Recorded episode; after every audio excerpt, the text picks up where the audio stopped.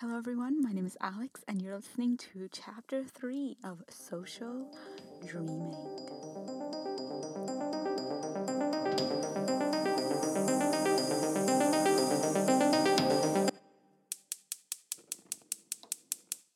I strike a match and hold it to the stove. Blue gas snaps into life. As the flames whir, the smell of gas seeps from the stove. I'm unqualified, I say, sliding a pot of eggs. How will I survive? I ask, turning to the room beside the kitchen. Mom is peering at her computer, headphones clamped on her ears. My favorite theory is that I will cycle through all of the universe's consciousnesses. According to that theory, one day I'll be mom. So I should be more patient with her answers. I pick at the skin on my lip. Mom? Her shoulders are tense, her hair tight in a knot. Imposter syndrome is a common feeling, she says, without peeling her gaze from the screen. How long is this job? The teacher didn't say. Until the end of the year, I suppose. Late at night, after I stop thinking, but before I drop into sleep, I imagine Mom's state as a bundle of black strings and yarn writhing. Her shoulders hunch closer to her neck than I've ever seen before. All this bouncing from job to job, it's immature. Mom clicks around her computer. She has five tabs open, her screen alight in gray and blue. I'll help pay bills, I say. We can move out of this boat. You're supposed to prepare university applications, she says. Have you thought about the university to which you're applying? I roll my eyes. I think about it every day. All I do is run through scenarios in my head of what I can do with my life. God. Mom hides three windows on her computer and turns to me. Don't use the Lord's name in vain. Mom, you can't tell me you believe in God. Her wooden chair creaks as she recrosses her legs. I do. You haven't been to church in years. I have my own way of being spiritual. Mom's eyes skip down the ladder of ancestors framed to the wall. She pinned a poster this morning of Salvator Mundi from this season's traveling exhibition at the Hermitage. The poster is a Da Vinci from which Christ peers, a crystal ball in one hand, two fingers of the other poised in blessing. There was a museum goer who said he thought the crystal ball represented the internet and that Da Vinci was showing time travel was possible through the orb. The Hermitage banned him from stepping within 30 meters of their palace walls.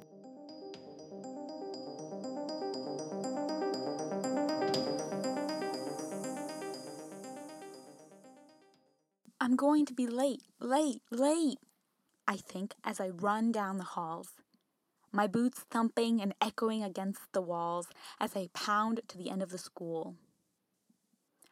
I screech to a halt in front of the school gym. 200 desks fill the auditorium.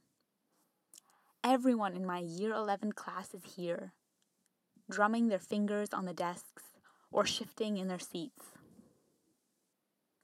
I slip into the nearest free chair, still buzzing from my run to get here. I grip the desk to steady myself in the chair. Chairs scrape and shoes squeak as students take the remaining spots around me. My heart rate slows. I'm not even the last person here. I ran for nothing. I upturn a plastic bag, and stationery spills onto my desk. Waiting is the worst part. Actually, jumping into a river or taking a test isn't so bad, but the spot before I have to do it makes me want to pull out my hair. I scratch my nose and chew on my hair, my spit wetting an auburn clump. At the front of the gym stands our Russian teacher, holding her hand in the air. All right, everyone, Anzelina Vladimirovna says. 20 minutes on the clock. And go. She pushes the button of a timer clenched in her hand. The class flips its exams in unison. The sound level drops as everyone peers at their papers. The entire senior class is working as a unit. Not because we're all cheating or anything, though, for all I know, everybody behind me is passing notes in an answer chain.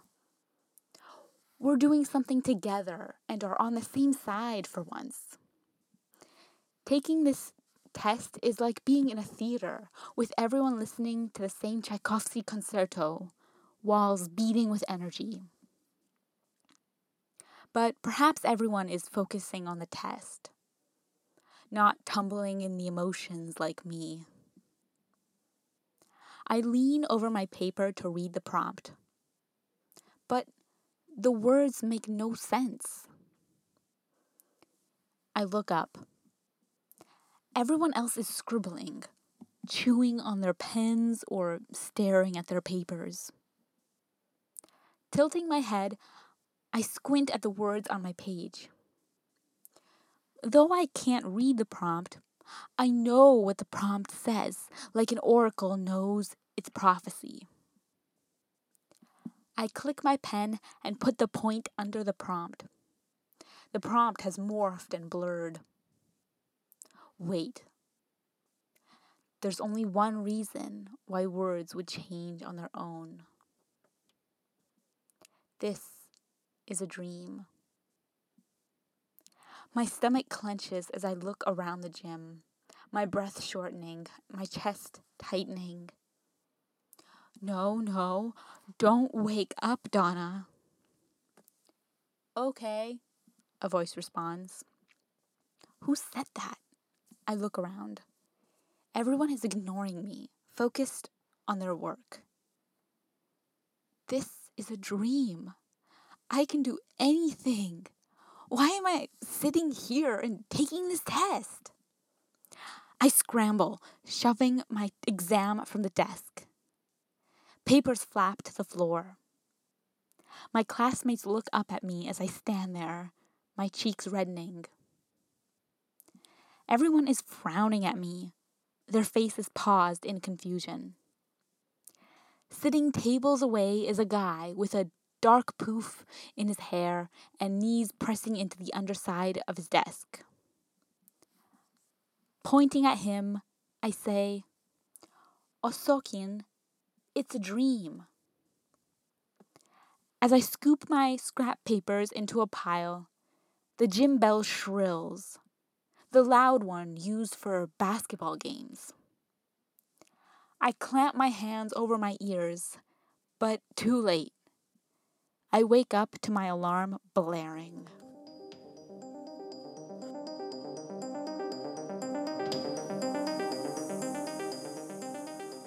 Peter is overcrowded with immutable features traffic disobeying traffic, gray clouds piling on top of one another to get a better view, or racing to escape. Hordes of people frowning and avoiding eye contact. McDonald's taught Russia how to respond to friendly customer service. People were abhorred by the smiling servers in baseball caps. Here, if you're smiling for no reason, something's wrong with you.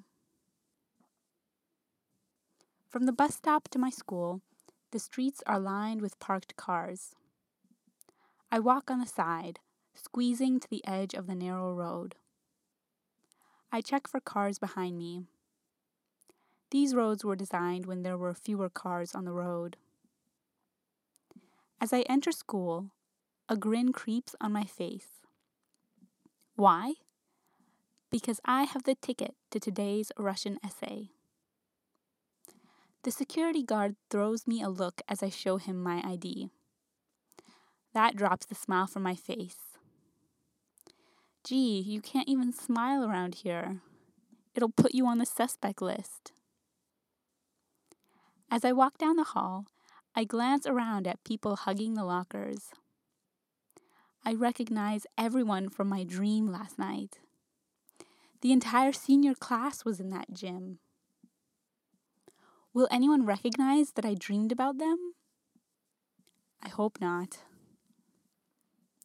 Huddling at a locker, two people in my class whisper together. The locker door is flung open, and my heart skips a beat when I see a poster for the 1997 on the wall. But I continue to walk past, catching a snippet of their conversation as I march down the hall, keeping my head forward like my ears aren't glued to every word they're saying. Are you nervous for the essay today? Asks Max Zuyev. I'm more nervous for my university interview. I'm meeting with an interviewer after school today, says Marina Aslanova. I stop short of my locker. Shouldering the door on one side is Daria Barasheva. On the other is Osokin, holding a sheet of paper in one hand and leaning on his cane with the other. In year eight, my locker was in a crowded hall pounding with noise. Paper airplanes flew above my head, and elbows prodded into my back as people pushed past me. I carried all my books with me the entire year. I'm not in year eight anymore. No one can get in the way of me and my locker. What's must comply to all regulation standards supposed to mean? Osokin is asking Barashva. I clear my throat. Excuse me. I point. That's my locker. Barashva steps aside and I twist the lock. I can't believe three essays determine if I'll graduate, Osokin wails three essays. Who in their life will write three essays? I look over my shoulder. Osokin is running his hand through his hair, his cheeks going green. The worksheet crinkles in his tight grip. He leans against the wall of lockers and slides to the floor. I slam my locker closed. I know what the essay will be about, I say. The two stare at me. No way, says Osokin. What will it be? Knowledge can be a detriment and ignorance bliss, I say, making air quotes. Osokin wipes his brow. That doesn't sound so bad. I'm gonna start making an outline.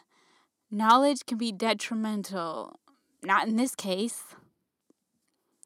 So, this is how you get straight fives. Barashva frowns. You're not smart. You get the info ahead of time. My cheeks burn. I shouldn't have told them. Why did I tell them? I massage my fingers, worrying they will ask me how I knew the prompt. But they don't. As they walk away, the bell rings.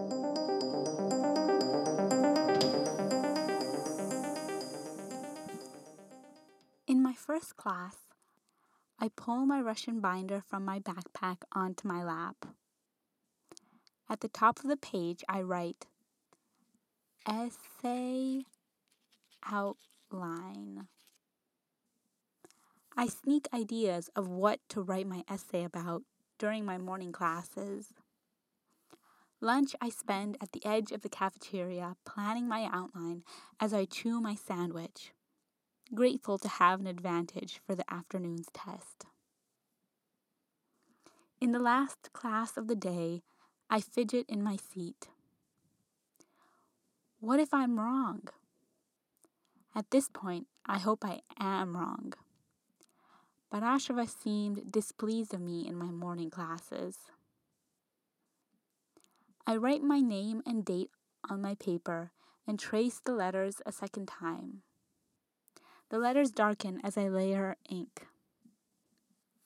Anzelina Vladimirovna flops her binder closed and stands up.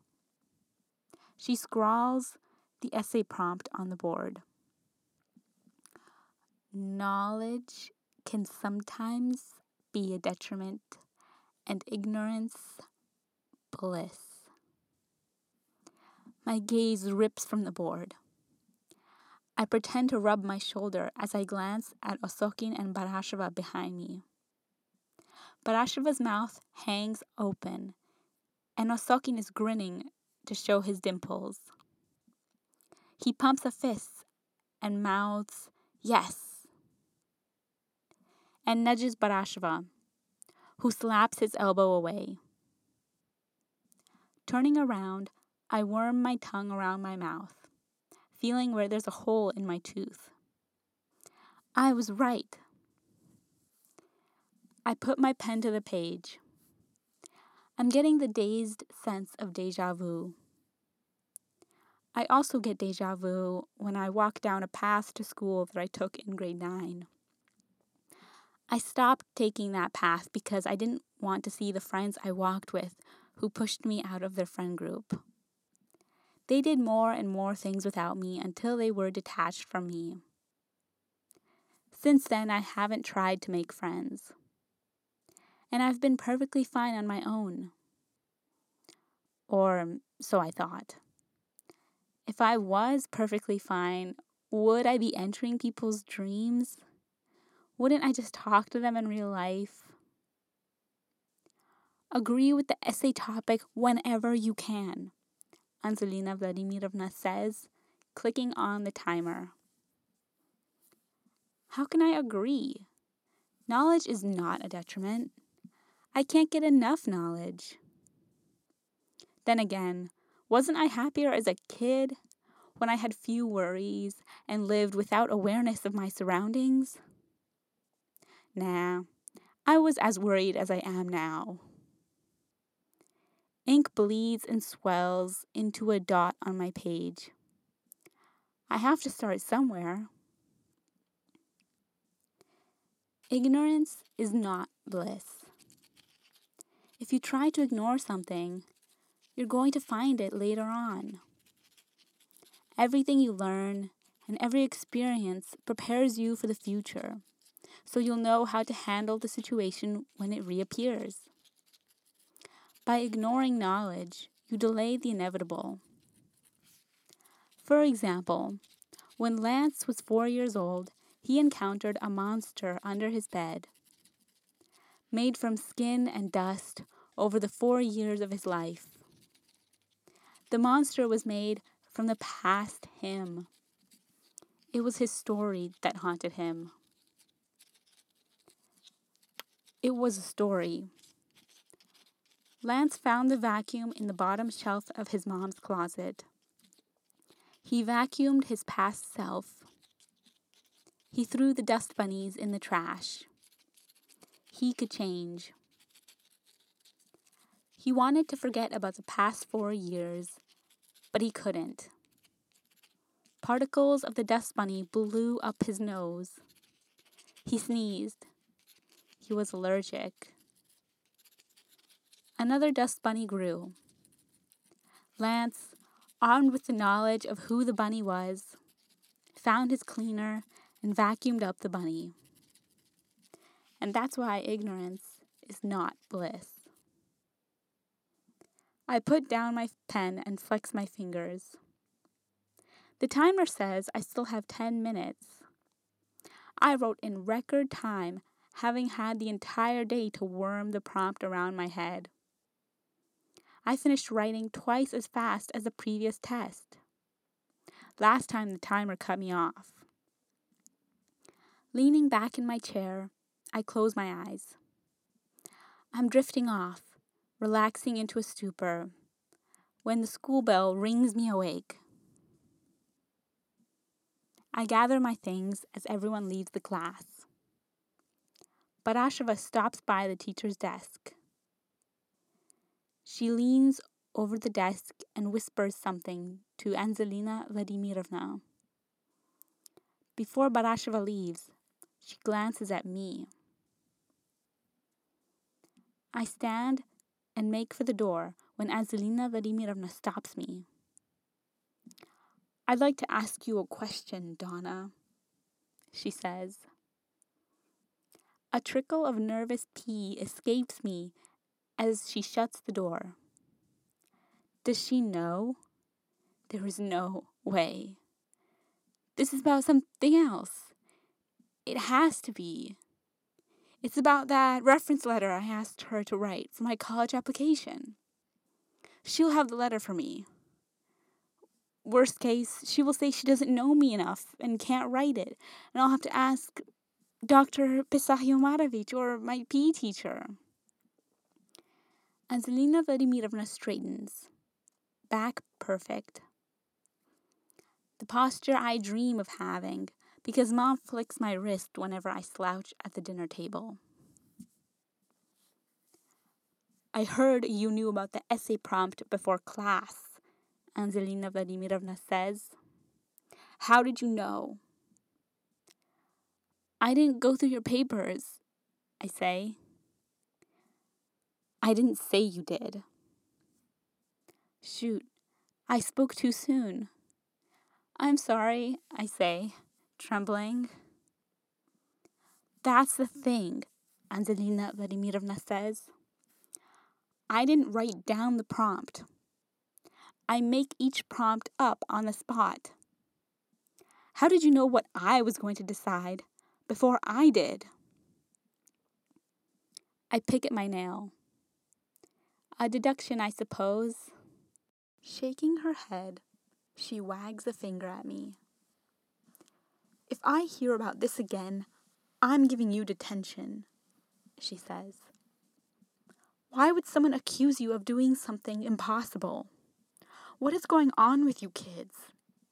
Is there another senior spat I should know about? My forehead crinkles. What do you mean, senior spat? She picks up a notebook and her red pen. We are not having another gang fight.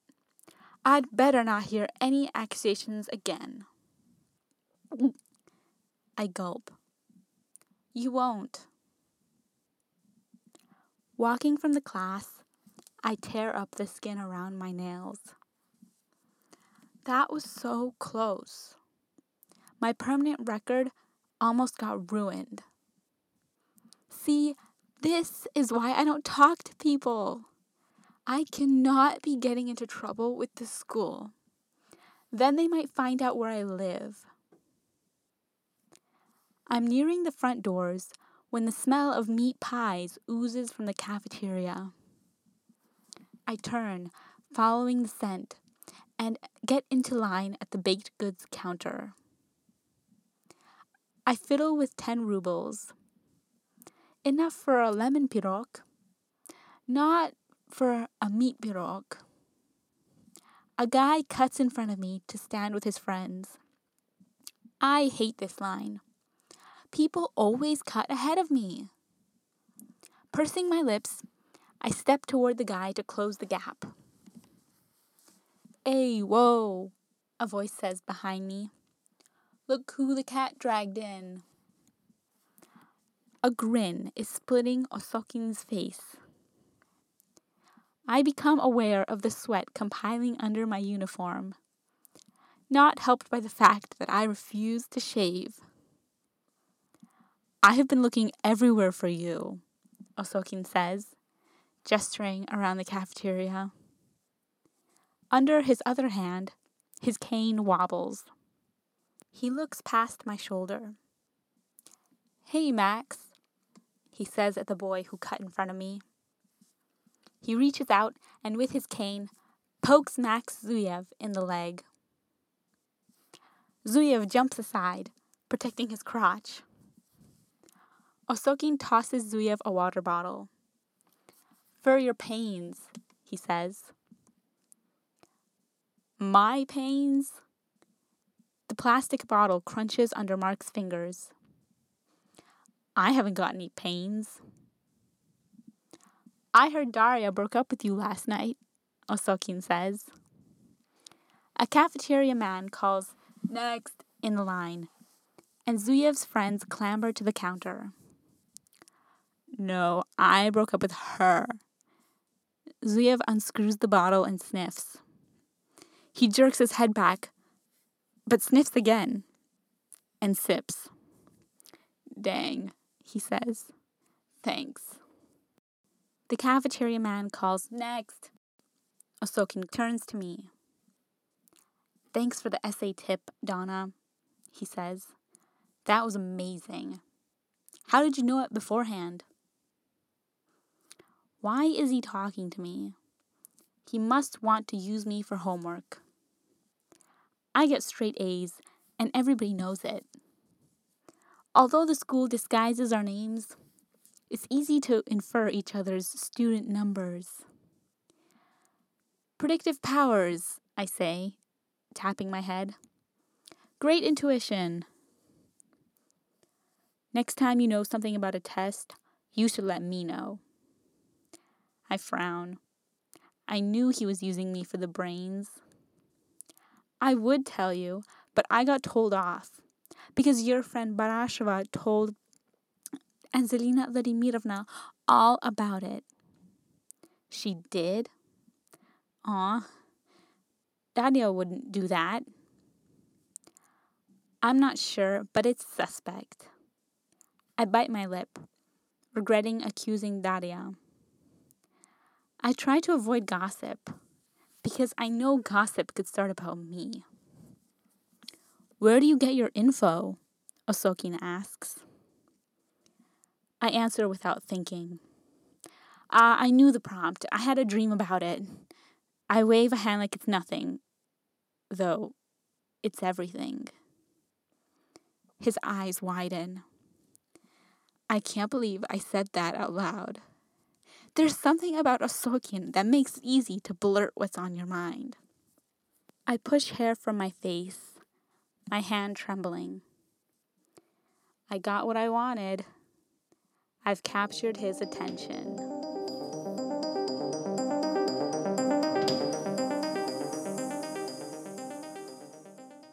Curiosity gets the better of me, so I find social dreaming on podcasts.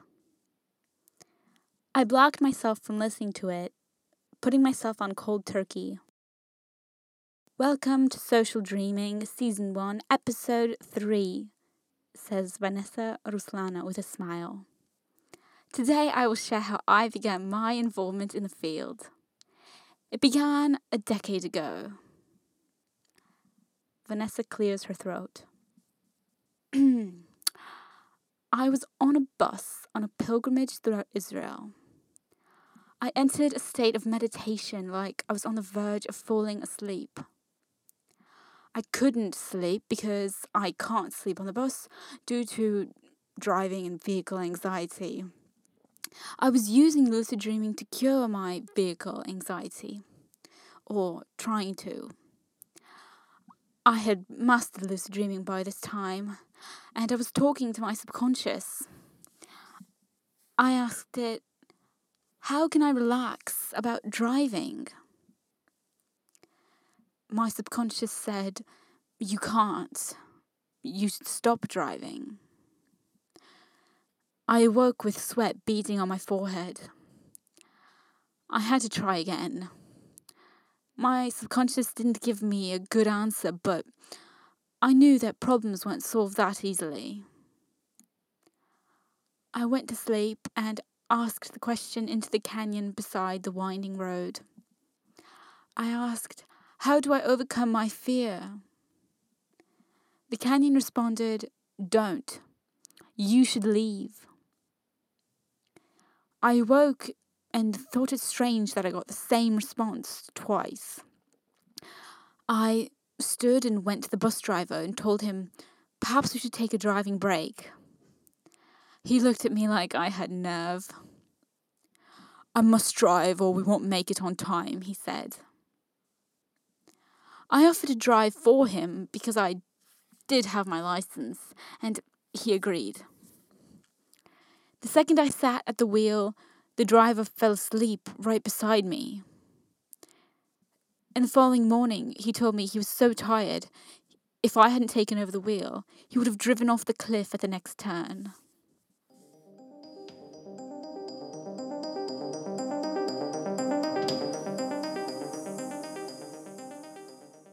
My jaw drops at the news of Vanessa's life saving dream. That is so cool. I want to ask my subconscious questions too. I'm flopped on my bed, earbuds clamped in my ears. Through the wall, Mom snores. Look at your hand, Vanessa continues. Hands are an anchor for dreams when you're waking up. I raise my hand and it molds into shadows. Shapes form in bumps on the ceiling, and I'm scared to turn my head. What if the junk and riffraff in the living room comes alive? What if I fall asleep and can't come back? I turn off the episode and tuck my hand under my thigh. Donna, think about something else, I whisper. It's all in your head. It's not real. Think about something fun. What would you want to ask yourself in a dream? You could get wisdom from your subconscious self. I want to ask my subconscious Will I make friends this year? Will I get rich? Will I be happy? Will I, will I, will I?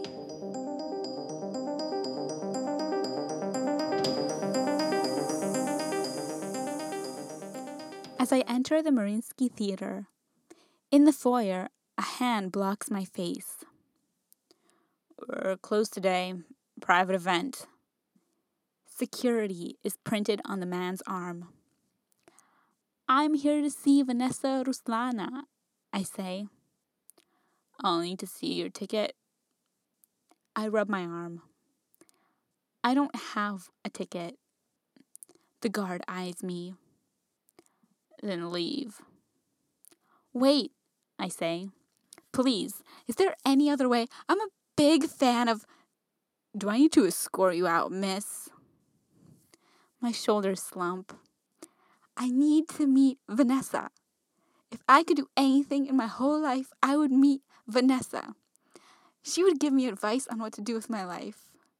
But if I met her in a dream, would it be the real Vanessa? Or would it be a figment of my subconscious?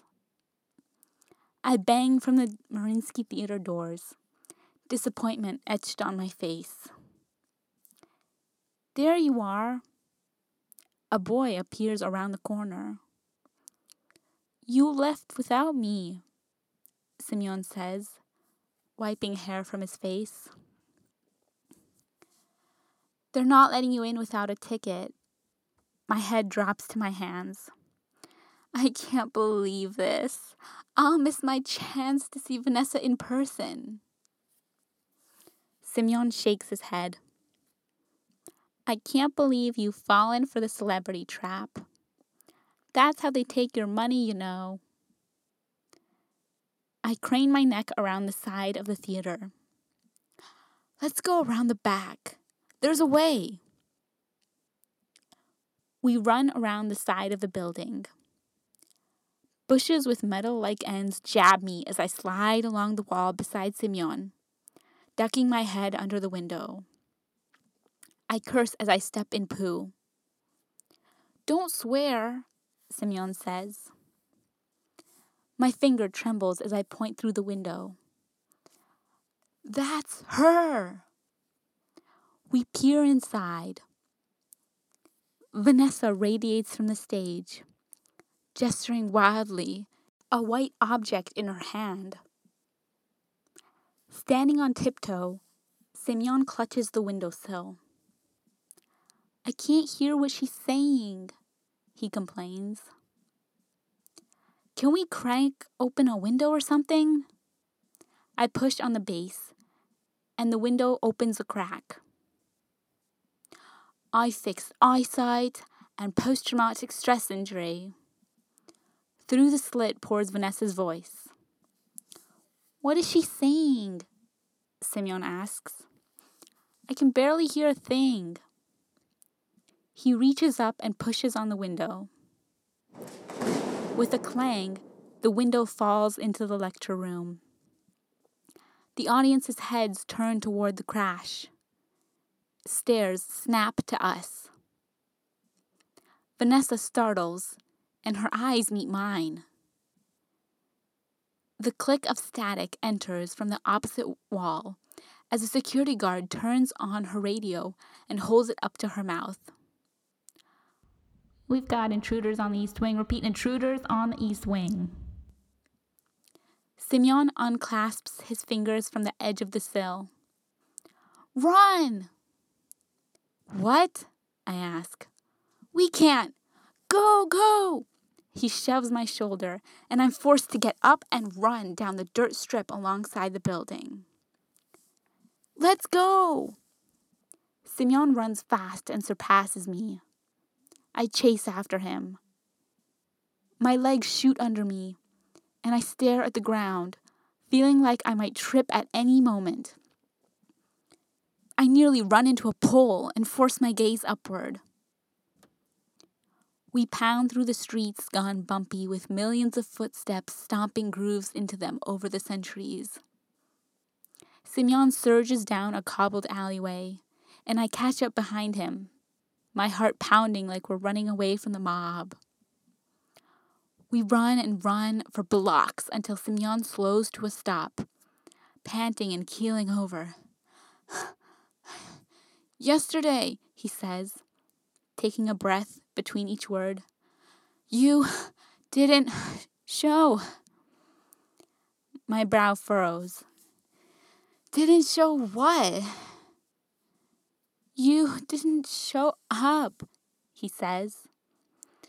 I was waiting for you at McDonald's. His shoulders slump. You're a fake. In the last dream, I promised to meet with him in real life. I bailed out. I gnaw my lip. I forgot. He kicks a crack in the pavement. People are a constant disappointment. No, they're not. Wait, wait, wait. Sweat hardens on my cheeks in the cold. I'll make it up to you. No way. I thought you were real once. I'm done with you. Simeon clutches his head. Why is my dream trying to convince me I have friends? Hold on now. I'm real. Give me one more chance. Why should I? I should talk to real people. This is all a fake. Please, I say, one more chance. Thing is, I had friends, and they all dumped me. He's talking to himself. They kick me to the curb. He grips his hair, yanking at it. It's useless. No, it's not. I say. I'm thinking that I managed to see Vanessa in person. She didn't perform, but I saw her. I want to see her again. Simeon can give me insight into this shared dreaming. I could talk to Vanessa in my dreams. We have something here, I tell Simeon. But I didn't show up to McDonald's because your dad told me not to contact you, remember? His hands drop from his hair. There's a hard blow to the side of my head as an arm connects with my neck, and I lift my head from under my arm on the pillow. My chest rises and falls. The security guards must have caught up with us. Why do I die during every lucid dream? It's as though my brain doesn't want me to have control.